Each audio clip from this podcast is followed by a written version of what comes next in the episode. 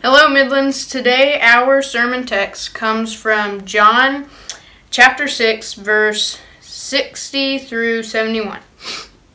When many of his disciples heard it, they said, This is a hard saying. Who can listen to it? But Jesus, knowing in himself that his disciples were grumbling about this, said to them, Do you take offense at this? Then what if you were able to see the man, or the Son of Man, ascending to where he was before? It is the Spirit who gives life, the flesh is no help at all. The words that I have spoken to you are spirit and life. But there are some of you who do not believe. For Jesus knew from the beginning who those were who did not believe him, and who it was who would betray him. And he said, This is why I told you that no one can come to me unless it is granted him by the Father. After this, many of his disciples turned back and no longer walked with him. So Jesus said to the twelve, Do you want to go away as well? Simon Peter answered him, Lord, to whom shall we go? You have the words of eternal life, and we have believed, and have come to know that you are the Holy One of God. Jesus answered them, Did I choose you? Or did I not choose you, the twelve? And yet one of you is a devil. He spoke of Judas, the son of Simon Iscariot, for he, one of the twelve, was going to betray him. Good morning, Midlands Church. It's a joy to be with you in some way this morning. Uh, we have eagerly anticipated ever since we moved to Kentucky the day when we would get to come and visit again, and I've even hoped for an opportunity to, to preach to you again. And I think it goes without saying that this is not exactly what I had in mind. I didn't envision that I would be recording a sermon for you from my spare bedroom in Louisville, and that you'd be watching it this morning uh, in your living rooms in South Carolina. But that is where we are. And I, for one, am just really grateful for the opportunity to preach today. I want to thank the elders for that invitation and just commend them as well as you for the great work you're doing. We're so encouraged by how you're doing as a church, and uh, we just hope to bring some encouragement to you this morning as we continue uh, all to, to labor through this unique season uh, that we are in. So I'm going to actually continue in John chapter 6 uh, in the sermon series that you guys have been going through, and we're going to be looking at the passage that hadn't just read for us. So if I can, I'd like to pray, and then I want to look at the word together this morning. So let's pray. Lord Jesus, we do pray that you would bless the preaching of your word today. I pray that you would bless the hearing of your word on this day as uh, they hear me. Lord, I pray that you would be among us, that your spirit would move in a unique way, and that you would open our hearts to receive your word and hear your word in a new way today that would encourage us in this unique season. And we pray these things in Jesus' name and for his glory. Amen. Well, it goes without saying that much has changed in the world around us. It can be difficult to even keep up with how quickly things have developed. But one interesting way to measure how much the world has changed in the last few weeks is actually to look at the decrease in noise around the world. There was an article in the New York Times a couple weeks ago that looked at this and it talked about how the coronavirus has turned the roar of life to a whisper. In the article, it talked about how as we began to practice social distancing and to shelter in place, the sounds of everyday life the sounds of school children playing together, the sounds of cars commuting, fans cheering at a sporting event, all of those sounds have decreased. And now, suddenly, scientists are reporting that their seismographs, those instruments they use to measure tremors in the Earth's surface, their seismographs are suddenly picking up sounds that were previously drowned out by the noise of humanity. So they're detecting smaller earthquakes. They're hearing the rumble of a distant volcano. And they're noticing these earth rattling events that have been happening all along that previously went unnoticed. Now, I wonder if any of you can relate to that with your regular routines interrupted and so many daily activities put on hold I wonder if you're beginning to notice some things that you have previously rushed past. You may find yourself grateful for something you formerly took for granted, or uniquely aware of a weakness that you have typically ignored. Or it may be that in these difficult days we find ourselves hearing from God Himself more clearly than before. Now, I don't mean anything mystical by that. I don't mean that you're audibly hearing the voice of God necessarily. What I'm talking about is that as we open our Bibles and as we read God's Word, perhaps we would hear His truth in a fresh way, noticing things that were previously drowned out by our own noise. That is my prayer for us as we look at John 6 this morning, because this passage has a particular focus on the power of the words of Jesus. And as the world has grown quieter around us, as life's roar has turned to a whisper, I want to call us to look to and rest in the words of Jesus this morning. So, as we look to John 6, I just want to point out three truths that we see here about the words of Jesus, and that'll help us kind of walk our way through this story. The first one is this is that the words of Jesus divide. The words of Jesus divide. The most obvious comment on this passage as you read through it or maybe heard it this morning is to notice the way in which Jesus' words draw a line in the sand for those around him. He simply leaves no room for middle ground. Now, in the preceding passage, as Jesus was teaching in the synagogue at Capernaum, he made some provocative claims about himself, and you heard about that last week in Hart's sermon. Uh, Jesus said to his disciples that he is sent from God that he is greater than Moses, that he is the bread of life that has come down from heaven. And perhaps most shockingly, that if anyone wants to have eternal life, they must eat his flesh and drink his blood. And with those statements in mind, we can understand the reaction we read about here in verse 60, where the disciples say, This is a hard saying. Now, hard there does not mean hard to understand, though it may very well be for us. What it means is something more like harsh or offensive or hard to bear. So, as we're trying to wrap our minds around this, I think it's helpful to ask who exactly found this difficult and why did they find it difficult? So, the who here, as John tells us, is many of his disciples. Uh, we know from the Gospels that Jesus traveled with 12 disciples that he had personally chosen. He makes reference to that at the end of this story. But there's also this wider group of followers who, at a minimum, considered him an authoritative teacher and found some benefit from being in his presence. And John calls them all disciples. These people had chosen to accompany Jesus. They had watched him, they had heard him, they had benefited from him but they were only willing to follow him so far. And the, and the situation reaches a tipping point here in our passage. We don't know how many there were or exactly how many departed that day.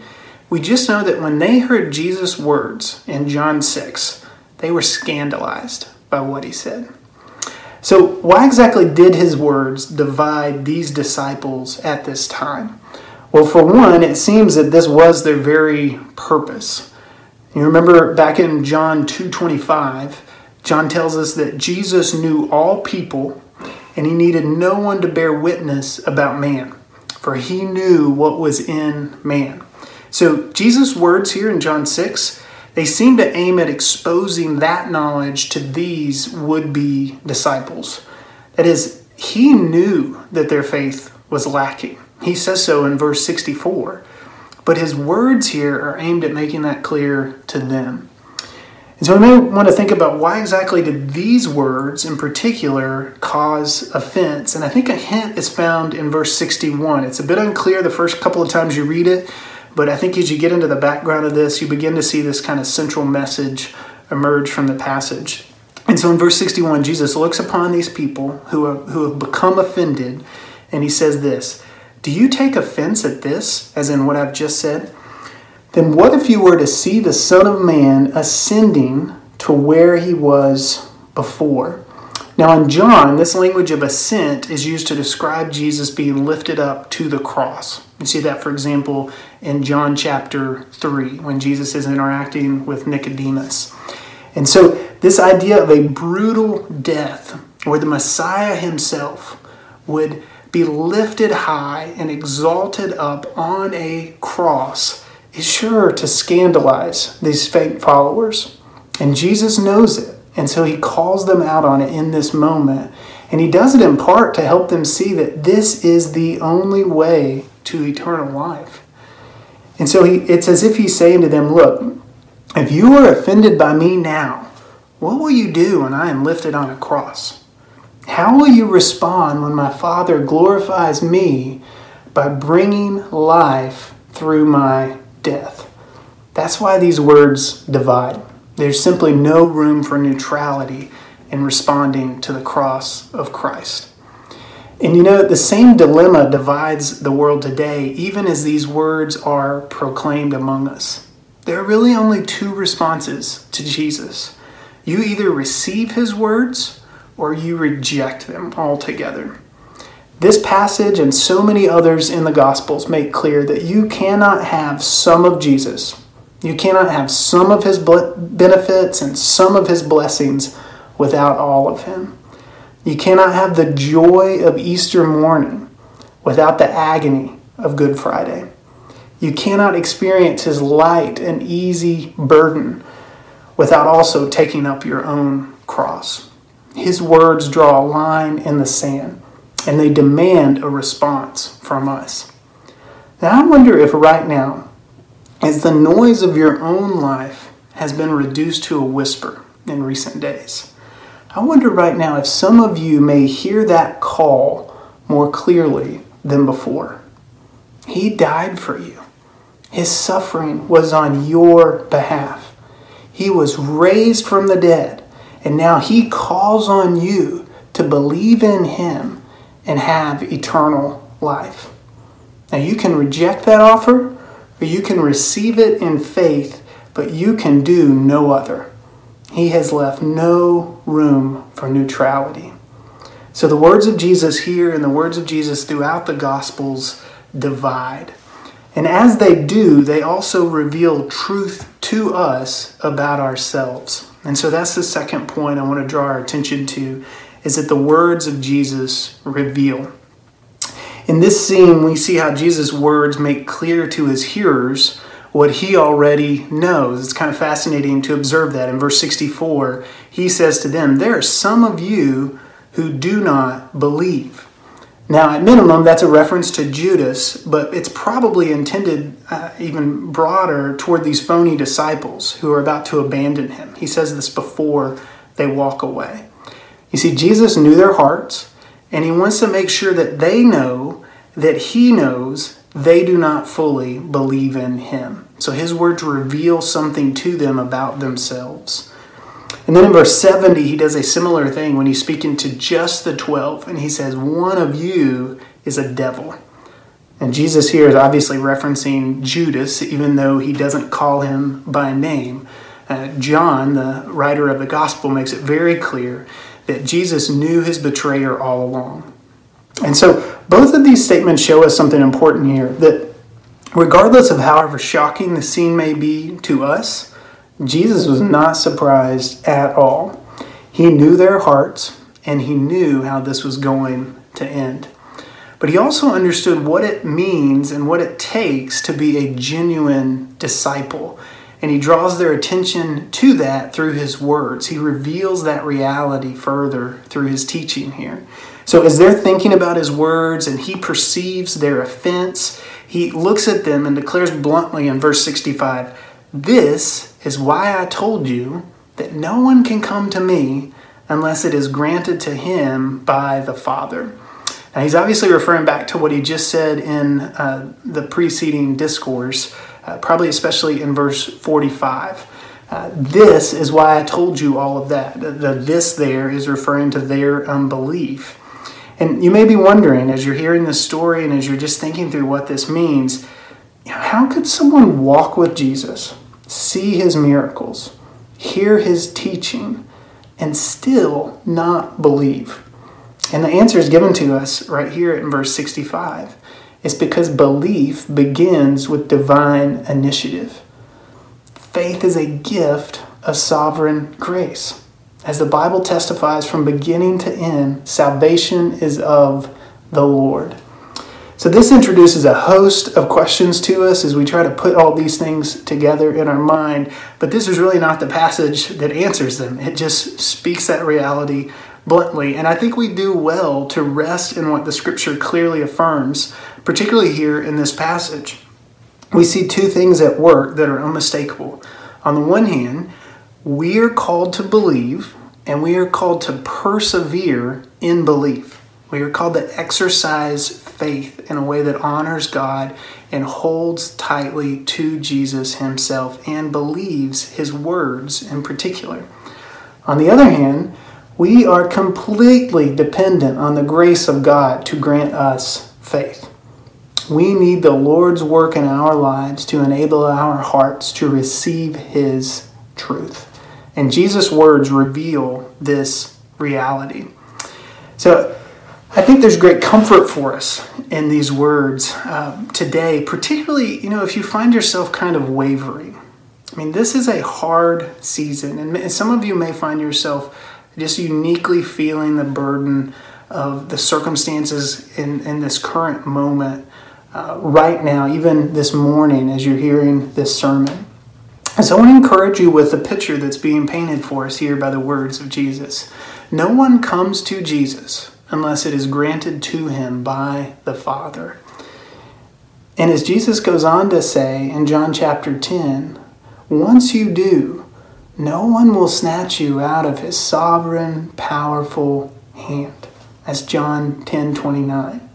So when you fear that your faith is failing, that you might turn away, that you are growing weak beneath the burdens of this life, take comfort in knowing that just as the sovereign grace of God first granted you faith, so also God's grace will hold you fast to the very end. Remember Philippians 1 6 He who began a good work in you will bring it to completion at the day of Christ Jesus. We can rest in that and we can hope in that when we are weary by the weight of this world. I think another implication of, of the scene we see here and, and this reality that, that Jesus reveals about our hearts is that this truth encourages us when we're sharing our faith with others and we perhaps fear that they will never believe. You know, if you've got those people in your life that you have shared the good news of Jesus with and you've seen them clearly reject it, and you think, Lord, they're too far. Will they ever come to know you? Will they ever come to believe these things? Will they ever come to see the things I so clearly see and hear the truth I so clearly perceive that they just can't seem to grasp or won't grasp, as it were? These, uh, this picture here reminds us that their faith does not rest on the power of your words. Only the Lord can give them life. For them to come to Jesus, they must be granted faith by the Father. And that's good news. That means their coming to Jesus is not resting on your ability to make Jesus beautiful. He already is. He is glorious. He is wonderful.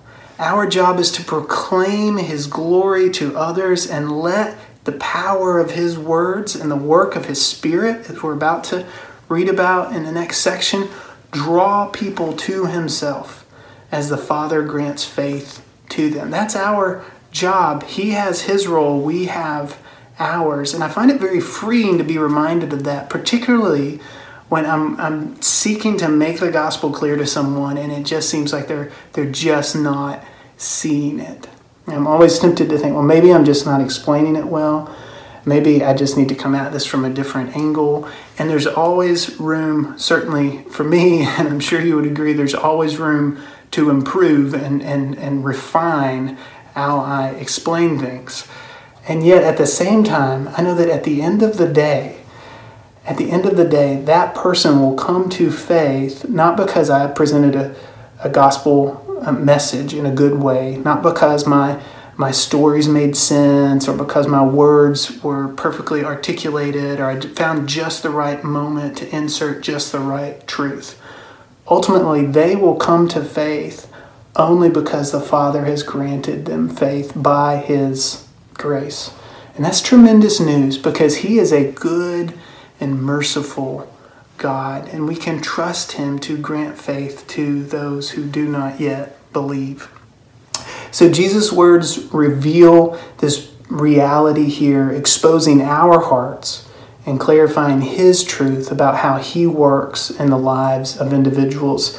And then the third thing I want to draw your attention to is how the words of Jesus give life.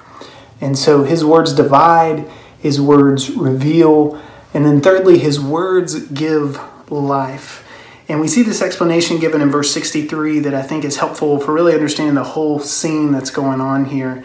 Jesus makes two brief comments in verse 63, and I'd like to unpack them both. He says, The Spirit gives life, and the flesh is no help at all. So the Spirit gives life. We need the Spirit's help to understand spiritual truths. Uh, John, uh, the Apostle Paul makes it really clear in 1 Corinthians 2.14 when he says, The natural person does not accept the things of the Spirit of God. They are folly to him. They're foolish. They, they sound crazy. And, and then Paul goes on, he is not able to understand them because they are spiritually discerned. That is, he needs the Spirit to help him grasp these truths. So we come to understand spiritual truths not by looking inwardly, but by looking outside of ourselves to the Spirit of God, for He alone gives life. And the typical way He gives life is through the words of Jesus. That's what the next sentence says. The words that I've spoken to you are spirit and life. And here I think the picture of this whole chapter starts to come together. That language in uh, the middle of the chapter where Jesus is talking about eating his flesh and drinking his blood, that, that scandalous image that's so hard to, to comprehend in, in our minds today. I think is probably intended to call to mind what the prophets, what some of the prophets described in the Old Testament. So, for example, in Ezekiel chapter 3, Ezekiel sees a scroll come down from heaven, and he's, he's commanded by the voice of the Lord to eat that scroll and then speak its message to the people of Israel. And then in Jeremiah 15, he picks up on the same language. In Jeremiah 15, 16, he says, Your words were found, and I ate them, and your words became to me a joy and the delight of my heart, for I am called by your name, O Lord. See, by, by making this allusion, Jesus is subtly equating his words with the words of Yahweh. He is saying to these people in front of him this day, when he speaks, it is the voice of God. And that makes sense in the Gospel of John. Remember John 1:18, no one has seen the Father except the Son who has come from the Father to make him known. And how does he make him known? He makes him known by speaking. And when Jesus speaks, you are hearing the voice of God. In verse 63, this reality is made more explicit when Jesus says, The words that I have spoken to you are spirit and life. So Jesus is calling his disciples to eat or consume his words in this speech, for they grant life through his spirit. Like Ezekiel, we should consume his words so we can communicate them to others. Like Jeremiah, we should feast on his words because they give joy and delight our hearts. The Spirit gives life through his very words. That's the picture Jesus paints for us in this passage. And we need this because, as he says in the latter part of verse 63, the flesh is of no help at all. Now, you've seen this contrast between the spirit and the flesh in John chapter 3 when Jesus is talking to Nicodemus. And generally, he's comparing what we can do with what only God can do. And what we can do is generally described as the flesh, and what God can do is generally described as the spirit. So, as Jesus explains to Nicodemus, that which is born of the flesh is flesh. All you are and all you have is flesh, and you can't produce the things of God in and of yourselves.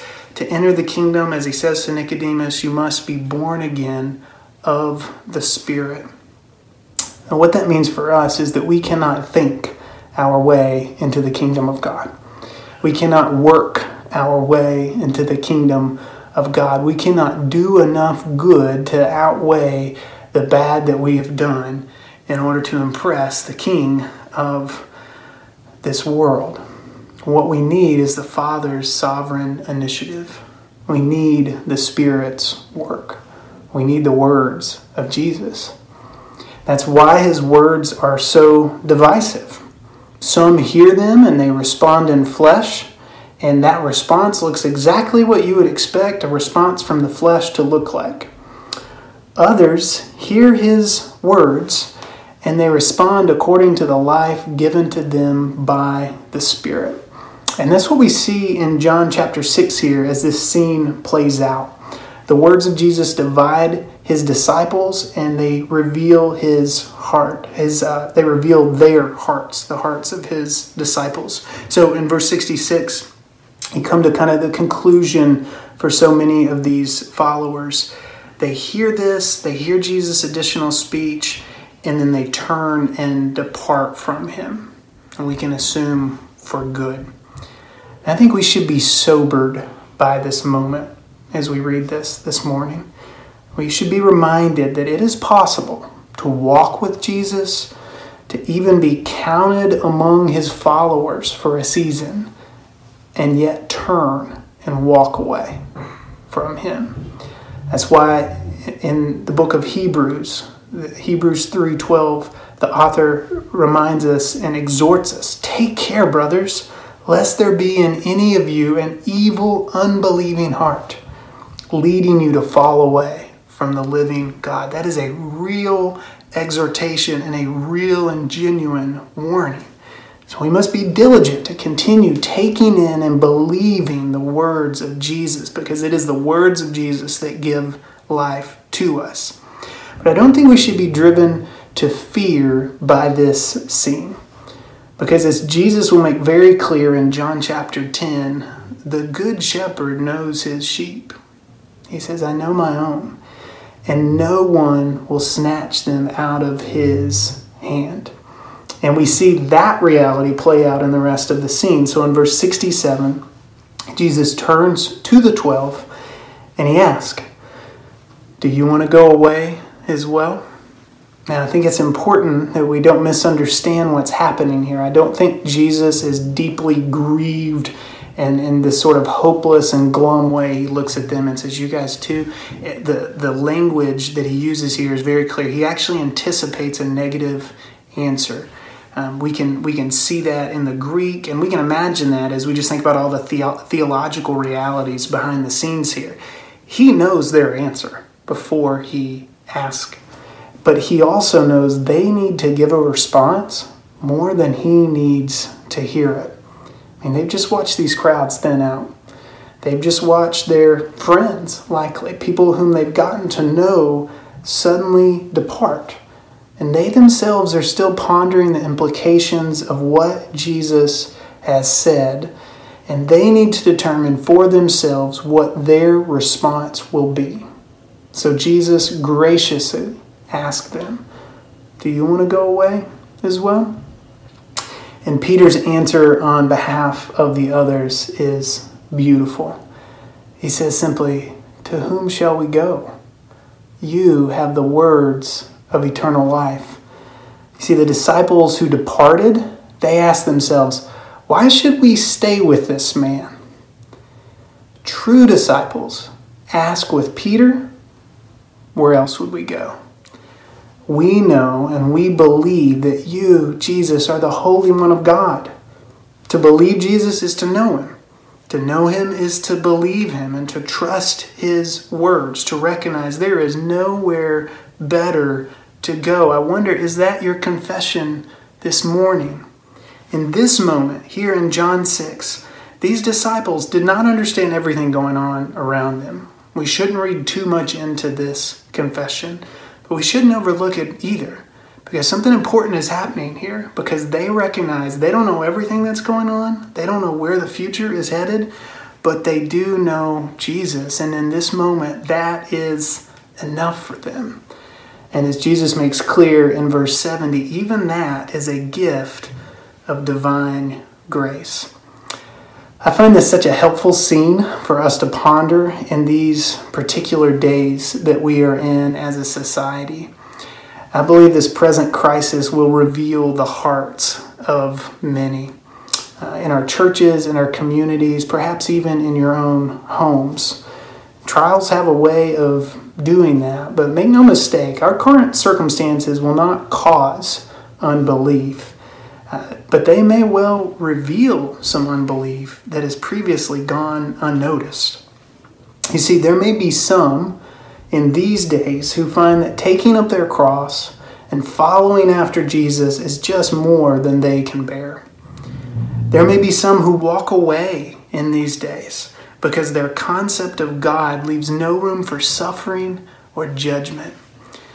And there may be some who find their false gods so exposed in these days that they simply wilt beneath the disappointment of it all. But I believe there will be others who will rise up in these days and say, To whom else shall we go? That truth will be made clearer by this present moment that you and I are in. You see, some of us will find that clinging to the words of Jesus, consuming his truth, and resting in his grace will bring a sweet repose in the midst of this storm. And we may just learn that sometimes the sound of the Good Shepherd's voice is sweetest on the most bitter of days. And as life slows down and the roar of this world grows quiet, we just may find ourselves hearing Him in His Word like we never have before. That's my prayer for me. That's my prayer for you this morning. So I'd like to close us in prayer around that truth today. Lord Jesus, we thank you that you have come to reveal the Father to us. We thank you that we can have life through your Spirit, through your words, through your death, burial, and resurrection from the grave. Lord, we thank you that you have brought life to us. I pray for any who may be hearing this message this morning who have not tasted that life. I pray that even now they would hear your voice. I pray that your sheep would hear your voice today and be encouraged and be strengthened and be comforted by who you are and all they possess in you. Lord, give us perseverance as we continue to endure a difficult season. Lord, give us grace as we seek to extend grace to one another and we navigate the circumstances we find ourselves in.